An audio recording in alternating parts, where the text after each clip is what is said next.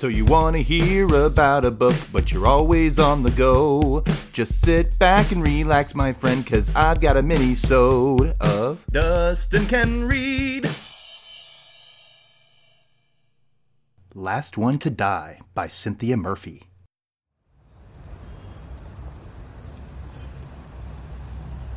Irish native Neve is excited to spend her summer in London studying up on her passion, the theater. She's never been this far away without her parents, but she's determined to make the most out of this experience.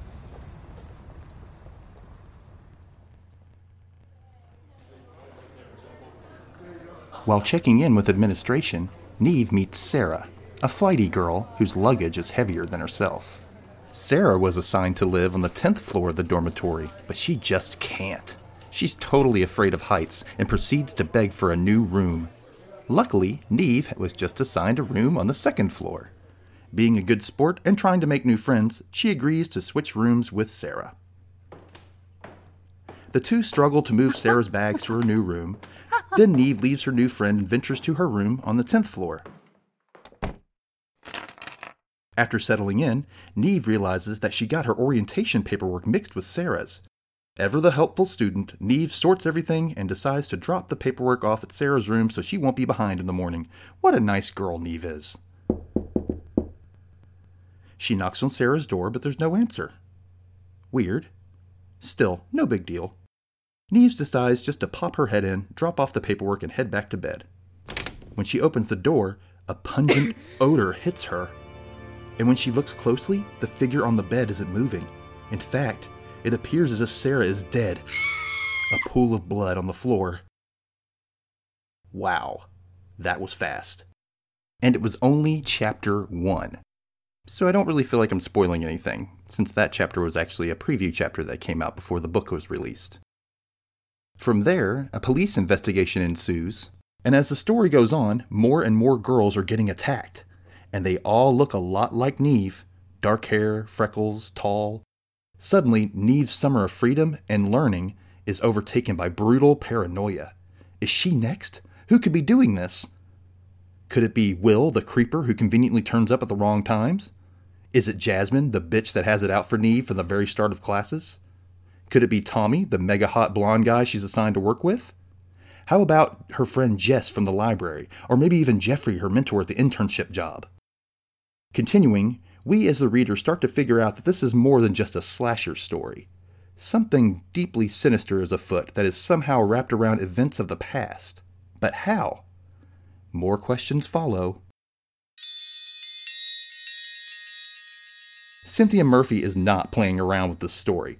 You can definitely tell the author loves her some point horror. I had seen the hot pink and blue cover online for a few months and thought it was such a simple cover art concept that pops. A lonely girl's silhouette standing on a balcony of a presumably empty building. But if you look closely, one of the windows has a blurry, shadowy figure that seems to be watching her. Eerie stuff. Written in the first person present perspective, where everything is happening as you read it, Murphy has fun with language, though some of that could just be my dumb American self reading way too much into the Britishisms. Or Irishisms? For instance, Neve calls her Irish mother Mammy, which only reminds me of the Oscar winner Hattie McDaniel, the maid from Gone with the Wind. Funnily enough, McDaniel is of Irish Scottish origin. Another fun word she uses is flaming to substitute for the F word, or when she reiterates Neve getting goosebumps by describing it as, quote, a ripple of goose flesh across my shoulders. I love this. I do believe this book needs to be retroactively added to the Point Horror brand. I mean, it was published by Scholastic, so why not? It really gives me the strong Richie Tankersley Cusick vibes, though maybe not as dialogue heavy. Murphy definitely has a knack for thrillers, and I can't wait to see what she comes up with next for her next book, Head Girl. I must confess, I received this book as an early birthday present back in January, when it was released. I'm so mad that I hadn't read it sooner.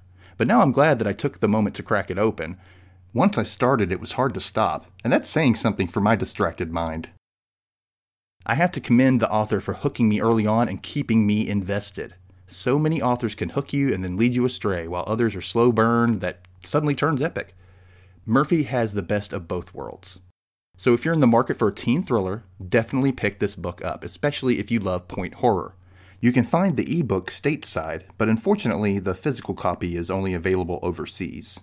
However, you can visit the Book Depository website to buy it. They ship worldwide.